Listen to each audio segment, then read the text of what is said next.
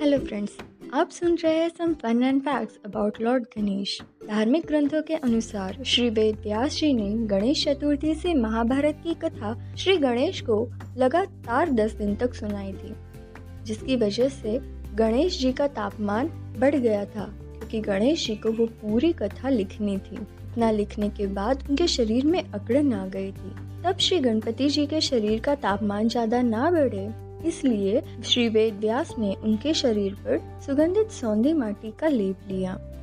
यह लेप सूखने के बाद उनको सरोवर में जाके इस लेप को पानी से उतारा।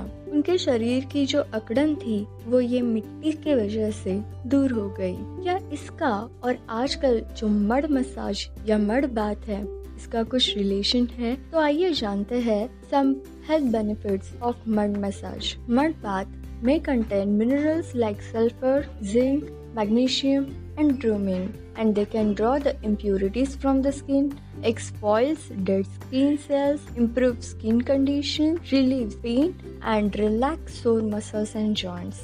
ये बहुत इम्पोर्टेंट है मतलब वेद व्यास जी को पता था कि मिट्टी की वजह से जो गणेश जी के सोर मसल्स एंड जॉइंट्स है वो ठीक हो जाएँगे सो so, हमारे गणेश जी मड बात लेने वाले शायद पहले इंसान थे और वेद व्यास जी मर्द मसाज देने वाले पहले शख्स थे। इसी एपिसोड से हम ये लॉर्ड गणेश का सीज़न ख़त्म करते हैं। उम्मीद है आपको अच्छा लगा हो। मुझे मैसेज करके ज़रूर बताइए। धन्यवाद।